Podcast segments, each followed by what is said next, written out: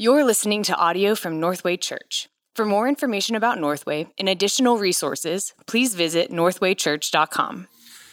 Well, good morning, Northway. Good to see you. Good to be here with you and opening God's Word together. Uh, I just want to echo everything that Brett said about our sister Agosa. Uh, and if you know her, then you know that this is a, a big loss for us, but also a huge gain for um really just God's church, because she's going to go and serve in a way that's going to have an opportunity to impact a lot of folks. We're so thankful for that opportunity, um, excited for her. My name is Brady Goodwin. I have the joy of serving as one of the pastors here, and uh, I want to invite you to open up in the scriptures to Judges chapter four. We're continuing our series in the book of Judges that we have been in these last several weeks. Um, And uh, this morning, we have the opportunity to look at something of a contrasting account in the book of Judges, not in its absence of violence, because there is that, of course. If you're interested in um, someone getting their temple crushed with a tent stake, that's coming for you. Um, but there are some contrasts that I think are really helpful for us as we think about what the overall message of the book of Judges is, and then there are some ways in which I hope to be able to um, think through some personal application. One of the challenges in a book that is separated by so much time and distance and content is making it real for our own lives, and I hope that that's something that we can do together this morning, all through the lens of um, the, the greater story that Judges is pointing to in the life, death, and resurrection of Jesus Christ. Um, so we're going to look at Judges chapter four. We're going to see some of these contrasts, but we're going to do it through three different lenses. The first is the unlikely nature of the people who are a part of this story. This is the story of Deborah, who was the judge during this period, of Barak, who was the military commander that was a part of God's deliverance, and then of a woman named Jael, who uh, represented the uh, the literal kind of final nail in the coffin uh, in God's deliverance in this story. The second lens, as I mentioned, is this idea of personal application. What I want us to see is just how Scripture maps onto our lives. There is a way in which God intends for us to read these kinds of stories so that it layers upon our own experiences and either makes sense of them or helps to confirm or conform some things in our hearts. And I want to see what that looks like. And then, of course, how God's glory is revealed, that third lens through Jesus Christ, okay? So let's jump in, and uh, we're going to look at this story, this first lens, these unlikely deliverers. We're going to read some of this. We're looking at Judges four and five today, but we're not going to read all of it. This is a lengthy passage. Judges five, just so you are aware, is a poetic, complementary perspective of the narrative events that happen in Judges four. We're going to mention a couple of things related to Judges five, but we'll spend most of our time looking at Judges four. So let's begin looking at verse one. We're going to see how this story begins in a familiar way. Judges four, verse one. And the people of Israel again did what was evil in the sight of the Lord after Ahud died. And the Lord sold them into the hand of Jabin, king of Canaan, who reigned in Hazor. The commander of his army was Sisera, who lived in Harosheth Hagoyim. Then the people of Israel cried out to the Lord for help, for he had nine hundred chariots of iron, and he oppressed the people of Israel cruelly for twenty years. Okay, this first little paragraph starts in a similar way. We have the two ele- we have the first elements of this Judges cycle that we have been talking about over the last several weeks. This one, because it follows the period of Ahud's judging, uh, begins with a mention of his death.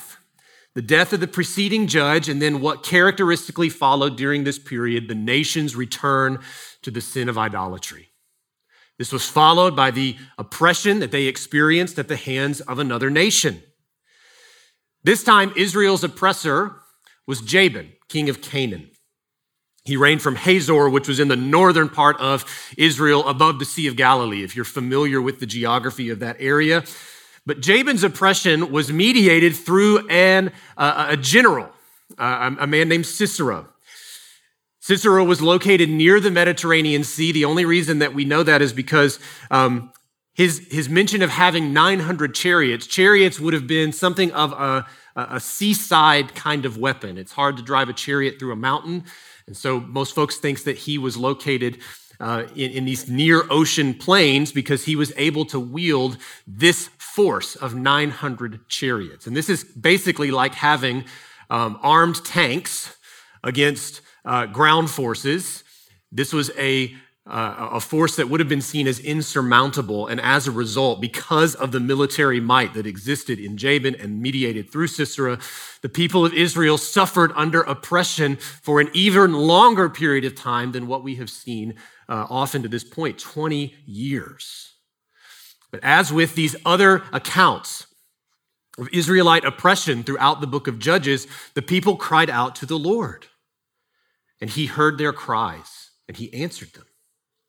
As we keep reading, the text is next going to introduce the leader that's going to bring deliverance to Israel. So let's look at verse four. Now Deborah, a prophetess, the wife of Lapidoth, was judging Israel at that time. She used to sit under the palm of Deborah between Ramah and Bethel in the hill country of Ephraim, and the people of Israel came up to her for judgment. So here we have the first unlikely deliverer in this account, Deborah. First thing you may have noticed about her is that she's the only female judge that we've seen to this point in the narrative. And you may be thinking, well, didn't we look at, we looked at Gideon last week, Gideon's chapter six. We're doing this a little bit out of order, in part because of the contrast that we see in Deborah. And almost as a way to bridge, because the next two weeks when we look at Judges, Jephthah and Samson, they don't have a lot that's redeeming about them. Deborah has much that is to be commended. She is the first female judge to this point in the narrative. She is the only one in the entire book. She's also one of only five named women in the scriptures who have the title of prophetess. There's another unnamed prophetess in the book of Isaiah who was Isaiah's wife. But I want you to see that this makes Deborah the only woman who served in a significant, recognized leadership role in the entirety of Israel's history. That is unique. Second, the fact that she was a prophetess, that she was someone who spoke from God to the people with a kind of authority makes her very unique. But maybe the thing that sets her apart most of all is that among the judges, she is the only one who we see that exhibits godliness.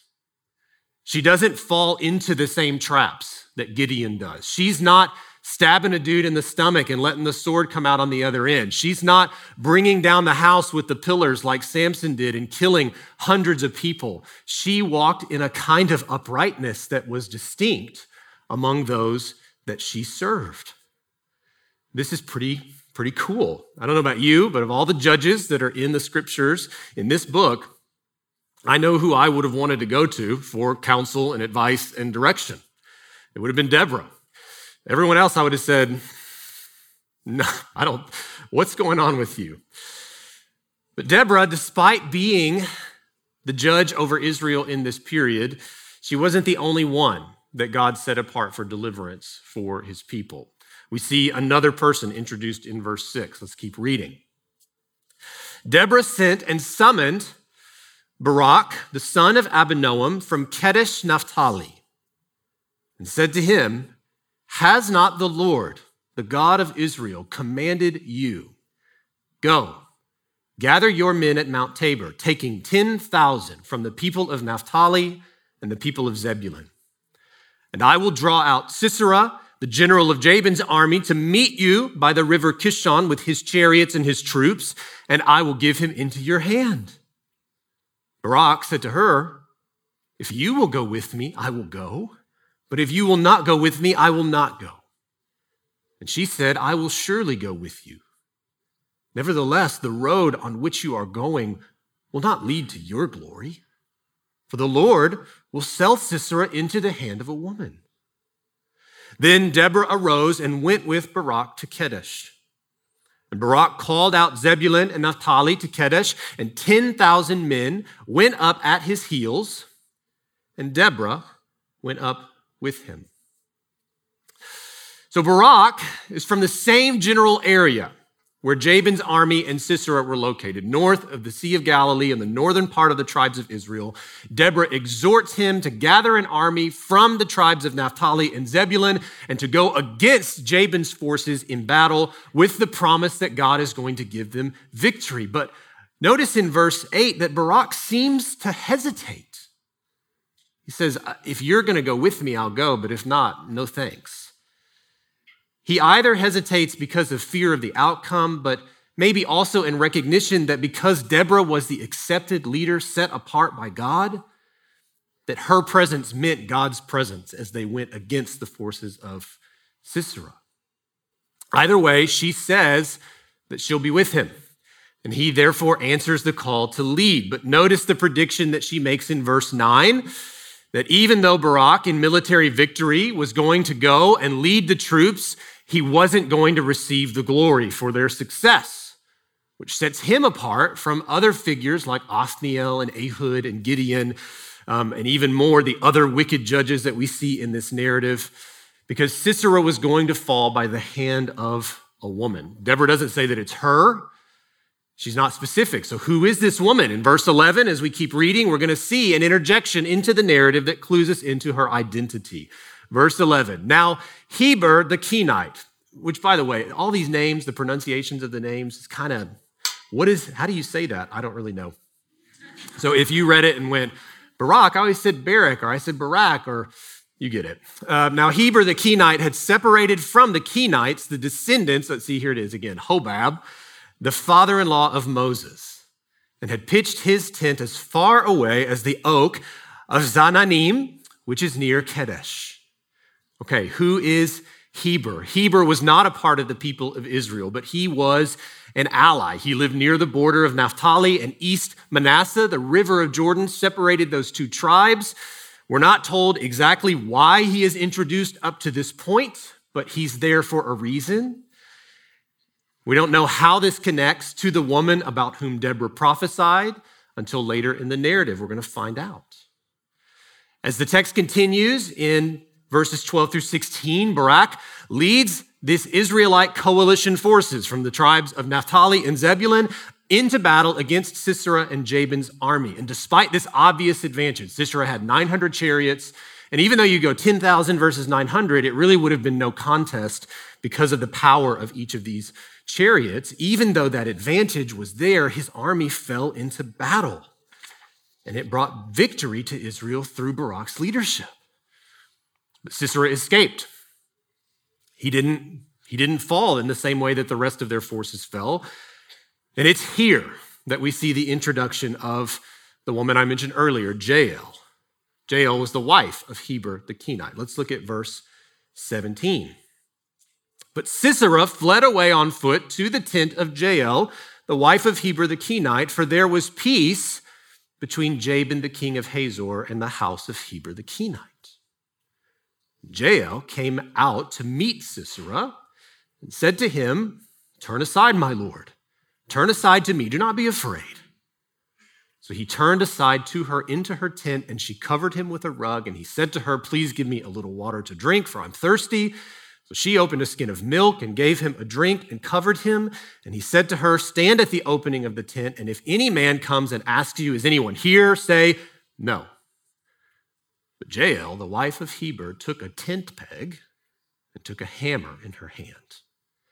And she went softly to him and drove the peg into his temple until it went down into the ground while he was lying fast asleep from weariness. So he died.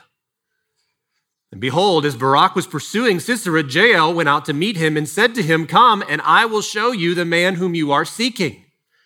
So he went into her tent, and there lay Sisera dead with a tent peg in his temple.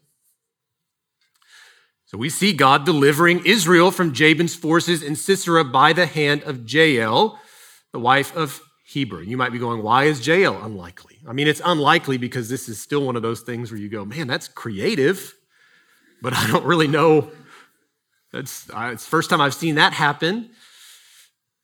Sisera thought Jael was an ally. The house of Heber had an allied relationship with the house of Jabin, but actually Jael was an ally of Israel.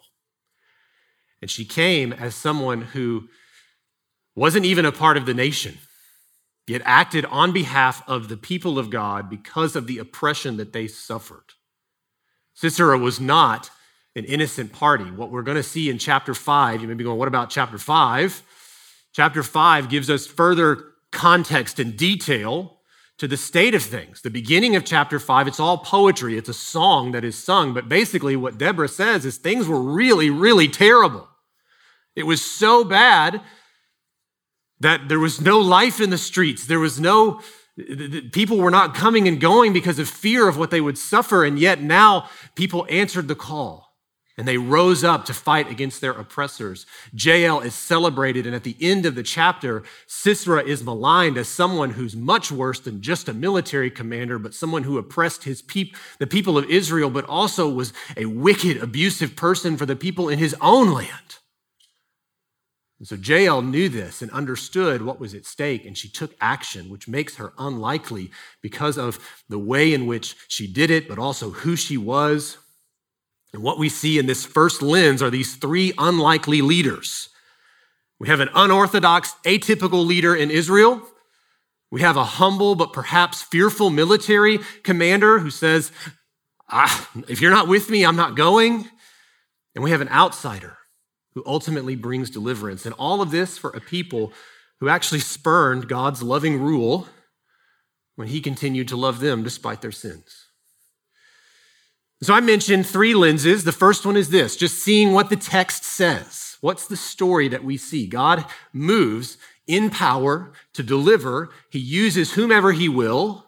He does it despite the apparent contradictions that we might feel are there, and he gets the glory. But what is the second lens? The second lens is this. What does a story like this of Deborah and Barak and Jael reveal about our own hearts and our needs? And I want to talk about how we can see this mapping onto our lives. First, let's think about this in a general sense. How does Scripture map onto our lives? We have to take a step back and consider some of what God's purposes are for his word. First is this. God has given us the Bible, chiefly so that we would know of the redemptive work of Christ through the gospel. We need to see the narrative of what God is doing in the world. One of the reasons we have the scriptures, uh, the chief reason we have the scriptures is so that we would know how to think about this story in which we have all uh, been given a part to play. This is what Paul will say in Second Timothy three fifteen, because he says that the scriptures are able to make a person wise unto salvation. They're able to help a person see the fullness of what God is doing in redemption and to lead them to faith and trust and belief in those promises through Jesus Christ. They contain the message of the gospel, the good news about Jesus. They help us to see that every story, even this one, guy getting killed with a tent peg, is part of the overall narrative that finds its center in Jesus Christ.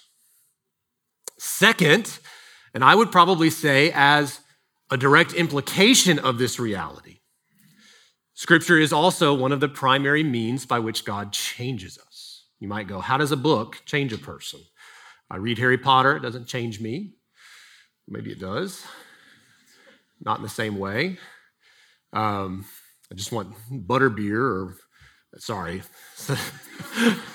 um, Lord of the Rings, thank you. I'm trying to restrain myself, Lucia, to not just always have a Lord of the Rings reference in a sermon.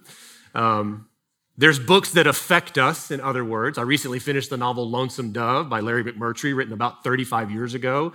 The author passed away. I read it, and my wife goes, are you okay? I was like, I'm sad. It was a really deeply affecting book, but it doesn't change me.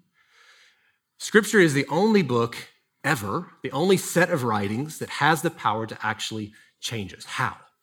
Practically, this happens as we actually come to the scriptures and in reading them, see where the boundary lines of scripture either align or divert from our own lives. The very next verse to what I mentioned with Paul in Second Timothy three, Second Timothy three sixteen, tells us why. All scripture is breathed out by God.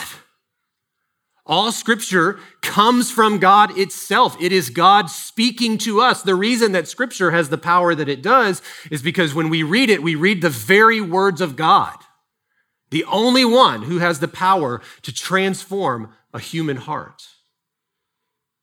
As a result, what Paul will go on to say is that because scripture is breathed out by God, inspired by God, it is profitable, it's useful, it has a, a power to affect change in four ways: to teach us what is true, to help reveal where we believe wrongly about the world, to help to highlight dysfunctional, sinful patterns of relating in the world, and to teach us how to live in accordance with godliness and faith. Scripture is the resource that highlights the areas of misalignment in our hearts, and it also provides the necessary corrective compass points for our lives as believers. This power to affect change becomes truly real when scripture exposes specific areas of our hearts that are in need of change. Okay, you would go, yeah, I know scripture helps us to know what's true and how we're to live in a general sense, but I'm talking about how God works in the specifics of your life. Okay, this is often a different level of engagement with the scriptures than we even do in this kind of room, because it has to do with what are the things you are dealing with right now. What are the hardships that you are experiencing? What are the struggles that you are facing? And we come to the scriptures with a knowledge that God actually intends to address those specific things, which is how we start to get a sense of how could Judges four and five relate to me? Well, it's when God goes, boom, here's how it relates. That thing you're dealing with, that conflict you're having, that That struggle you're facing, I intend to show you something. This is what we mean when we look at a passage like Hebrews four, verse twelve, which says that the word of God is living and active, sharper than any two-edged sword. But it also says that scripture is able to discern the thoughts and intentions of the human heart. What does that mean? In other words, the Bible, because it is alive from the Holy Spirit of God, it's able to show what's really in you.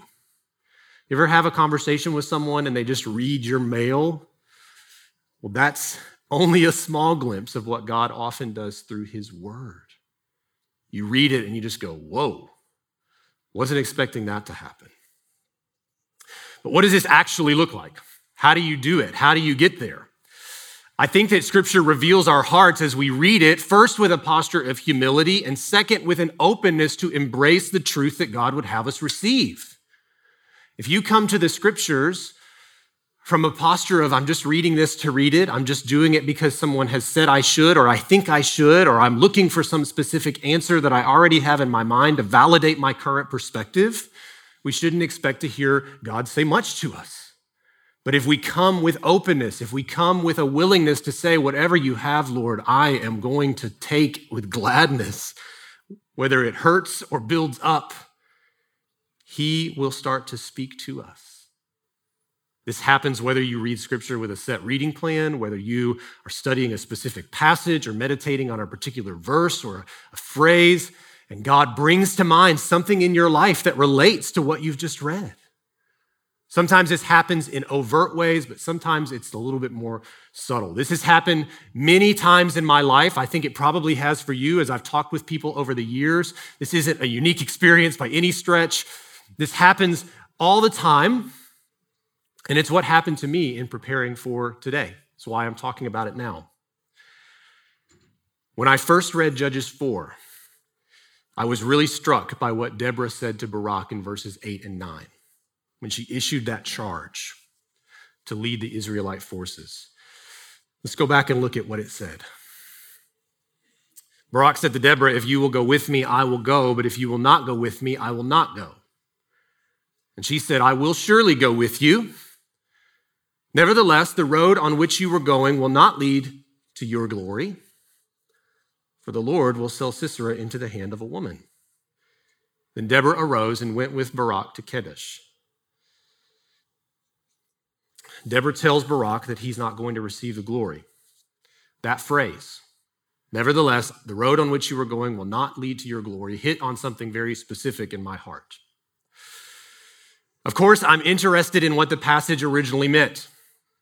I want to be able to communicate that faithfully to us. I want to guard against reading something into the text that isn't there. But at the same time, what I believe God was saying to me was this, is just like Barak, you would seek your own glory if it was up to you.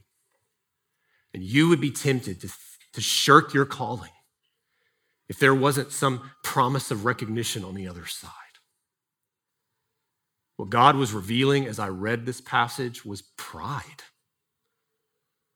Okay, I know that pride is there in a general sense, and I hope you recognize that, right? First John one says that if any of us say we are without sin, we make him out to be a liar and the truth is not in us.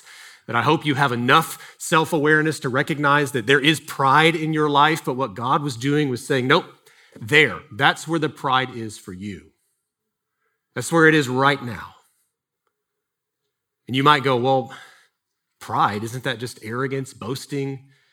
Isn't that kind of claiming you're something that you're not? We have to make sure that our definition is correct and not a cultural definition that equates it to some positive um, self-expression. Those things are symptoms of real pride, but they're not the only way that pride is expressed. When we examine scripture, what we learn is that pride has everything to do with a heightened focus on ourselves. Okay, this starts with what we're after, self-centered goals. It starts with the reasons why we're after it through self-seeking motivations, and it has to do with the places of strength we will turn to in order to get it, which has to do with self-reliant means. Prideful people, in other words, are just about themselves. Self-rule, self-glory, self-focus, self-pity, self-condemnation, self-aggrandizement, which is ex- exalting yourself above other people, self-worship. Pride is blinding, though, because what we don't even realize is instead of dependence upon God and his word through prayer, what starts to happen little by little is disfellowship with God, self-reliance, turning upon your own strengths. Why do people do this? We do it because we don't believe we need God. And therefore, we don't really care if he speaks to us. And in turn, we don't want to speak to him. Pride is as dangerous as it is blinding, and it blinds us almost entirely to the truth of who God is and who we really are. Who are we really? We're weak. We're needy. We're dependent. We're broken. We're limited. The great Puritan pastor, Richard Baxter, he described pride in this way. It's a state of being whereby a person is blinded from his true condition and from God's true identity, and therefore reverses every rightful estimation of both, of both of those things as he seeks his own glory to either the exclusion or the subordination of God's glory. Okay, so in my flesh, that's me to a T. That's who I am in my default state. I rely upon training, gifting, skill, intellect, whatever benefit those things might provide. What happens when this takes place is that the posture of my heart leads me to being like a man who's trying to run on one leg. You ever try that? Probably not, unless you only have one leg, and then you might. But if that's you, what you find is that you're not going to get very far. And if you do make any progress, you're just going to run in circles, because the, the self-centeredness that keeps you in that same place keeps you bound to focusing on yourself alone. When this happens for me, as I expect, what takes place when it happens for you is that you are unable to love God and to love others because you're too, too busy focusing on how to love yourself. And that's really dangerous. Is this the reason why God chose for Barak to lead the army into battle but not have the final claim to victory? I don't know. I don't think that we should read too much into it beyond the fact that he says, I'm not going to do it, and there's some sense of recognition that he realizes he's not able to do it on his own. But what I can tell you is that God used that phrase to hit something in my life, to impart his truth to me. And I know that this is so often the way that he does this with you. What is he showing you in a passage like this about your own need? What is he revealing about the thoughts and intentions of your heart and the sinfulness therein? Whatever that might be, whatever that thing is, that need, that understanding of your own frailty, of your own brokenness and dependence and need for reliance upon God, this is how it leads us to the third lens. That third lens that I want us to think through related to the story of Deborah and Barak and Jael is how the glory of God through the gospel is seen through such an account and what that means for our lives. Okay, what we've done so far, just so you get a sense of it, if we've looked at what, what, what actually happened in this story, how might that hit on some things in my life or your life? And how does it resolve? Because you might go, man, sounds like Brady's got lots of problems. How does it actually find resolution? How do we see something different than just bam? And this is where we come back to what is going on in the entirety of the story. When we look at old pastors and writers, we often see a really beautiful way that they take scriptures that seem somewhat obscure and connect them to the person and work of Jesus Christ. Charles Spurgeon, the great English orator and preacher, gave a sermon on this passage, really verse four twenty-two, way back in eighteen sixty. And the sermon was called Sin Slain. Look at verse four, or ch- chapter four, verse twenty-two with me, just so you can get a sense of what he based that sermon on. It's when Jael did what she did with Sisera. Behold, as Barak was pursuing Sisera, Jael went out to meet him and said to him, come and I will show you the man whom you are seeking. So he went into her tent and there lay Sisera dead with the tent peg in his temple. What Spurgeon saw in preaching that text was three things. The first was the plight of human bondage under the weight of sin's oppression in a general sense, and how this is vividly displayed through the pain of the Israelites under the domination of Jabin and Sisera, and especially in the contrast with the former freedom that they enjoyed after being delivered from Egypt. Israel knew what it was like to be in bondage, and yet they went back to the same sources that produced that bondage, and they found themselves crying out for freedom. And he likens that to what it's like when we fall prey to the oppression of sin in our own hearts. Like most who find themselves in such a condition, Spurgeon described how there is also often this deep longing to be free of such bonds. And he looked at the purposes of a man's heart to secure his freedom, that, there, that we think about ways to find freedom. We think about ways to break loose. This is what he saw in Deborah and Barak's military planning, and the often valiant efforts that come when a person is determined to be rid of sin's bondage and corruption. But what we have noticed and what we see even in this text is that a person in and of themselves, like Barak, they're not able to find victory on their own. Barak needed Jael's deliverance to vanquish the enemy. What Spurgeon connected is that just as Jael slayed Sisera, so too has Jesus slain sin. We read the truth of this in places like Romans eight three, where Paul says, God has done what the law, weakened by the flesh, could not do. By sending his own son in the likeness of sinful flesh and for sin, he condemned sin in the flesh. What does that mean? The law couldn't do what God required. It could not produce righteousness in a person's heart. And so instead, Jesus came, the eternal Son, God in the flesh, fully God, fully man, taking on the form of a person to live a life like ours, but also coming to defeat sin itself.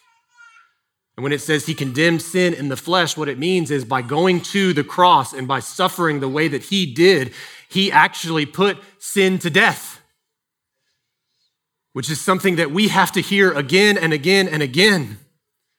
Because as important as it is to have a right understanding of what we're up against, the knowledge of our enemy is not enough. We have to have the power to vanquish it. What Spurgeon saw, what we must see as well, is that Jesus and Jesus alone is able to put to death what we ourselves would otherwise experience that leads to our own death. When he went to the cross, he allowed himself to have nails driven into his body. But like Jael, he was holding the ultimate stake that was going to slay the greatest of our enemies. We have to be able to see how this connects. Going back to Richard Baxter, one of his really helpful observations was him saying essentially that the antidote to pride is actually seeing its presence. I hate to hesitate Uh, to agree with someone who wrote like four hundred years ago and who wrote books. I mean, literally the, the whole resource I was studying this week and some of our staff saw, what are you reading? Because I was reading from a book that Richard Baxter wrote called A Christian Directory. That's nine hundred pages long, but it's nine hundred pages long of like point seven typeface with two columns on each page. And I just said, well, he was single. He had a lot of time. So I don't want to, I mean, he spent a lot of time thinking about this, and he's so right. So much of the antidote is just simply seeing that that's something that's actually there in a person's heart. But what do you do when you know it's there? You have to have someone to turn to who can help remedy the problem. You have to be able to see that the only way that deliverance is really going to come is because you're not the one doing it, but Jesus himself is. And so these three lenses are the way in which we line up. What does it say? What does a passage say to us? How does it start to impact our own hearts and our own lives? And all of that coming back together. What is the good news that we so desperately need when God inevitably reveals the true state of our hearts? The forgiving grace of Jesus Christ that says you can find freedom. You can find deliverance, but it's going to require you turning to me and not yourself. I want to pray for us. We're going to take some time together to think about this as we celebrate the Lord's Supper. But let me pray as we prepare to enter into that space as well. Father, we come to you this morning. We are mindful of what you intend to do through the reading of your word, Lord. Would you speak to our hearts? Would you reveal those places even more where we need the grace of our Lord Jesus? Would you help us to see the incredible provision that comes in trusting him, believing upon his life and his death and his resurrection, bringing nothing to the table but accepting everything that is laid before us as fully welcomed guests. Help us to these ends, we pray, in Jesus' name. Amen. Thank you for listening to this message from Northway Church. A podcast should never replace gathering with God's people to worship Jesus Christ. So we want to encourage you to be part of a local church family. We meet every Sunday at nine a.m., eleven fifteen a.m., and four p.m., and would love for you to join us as we encounter the truth, beauty, and goodness of Jesus.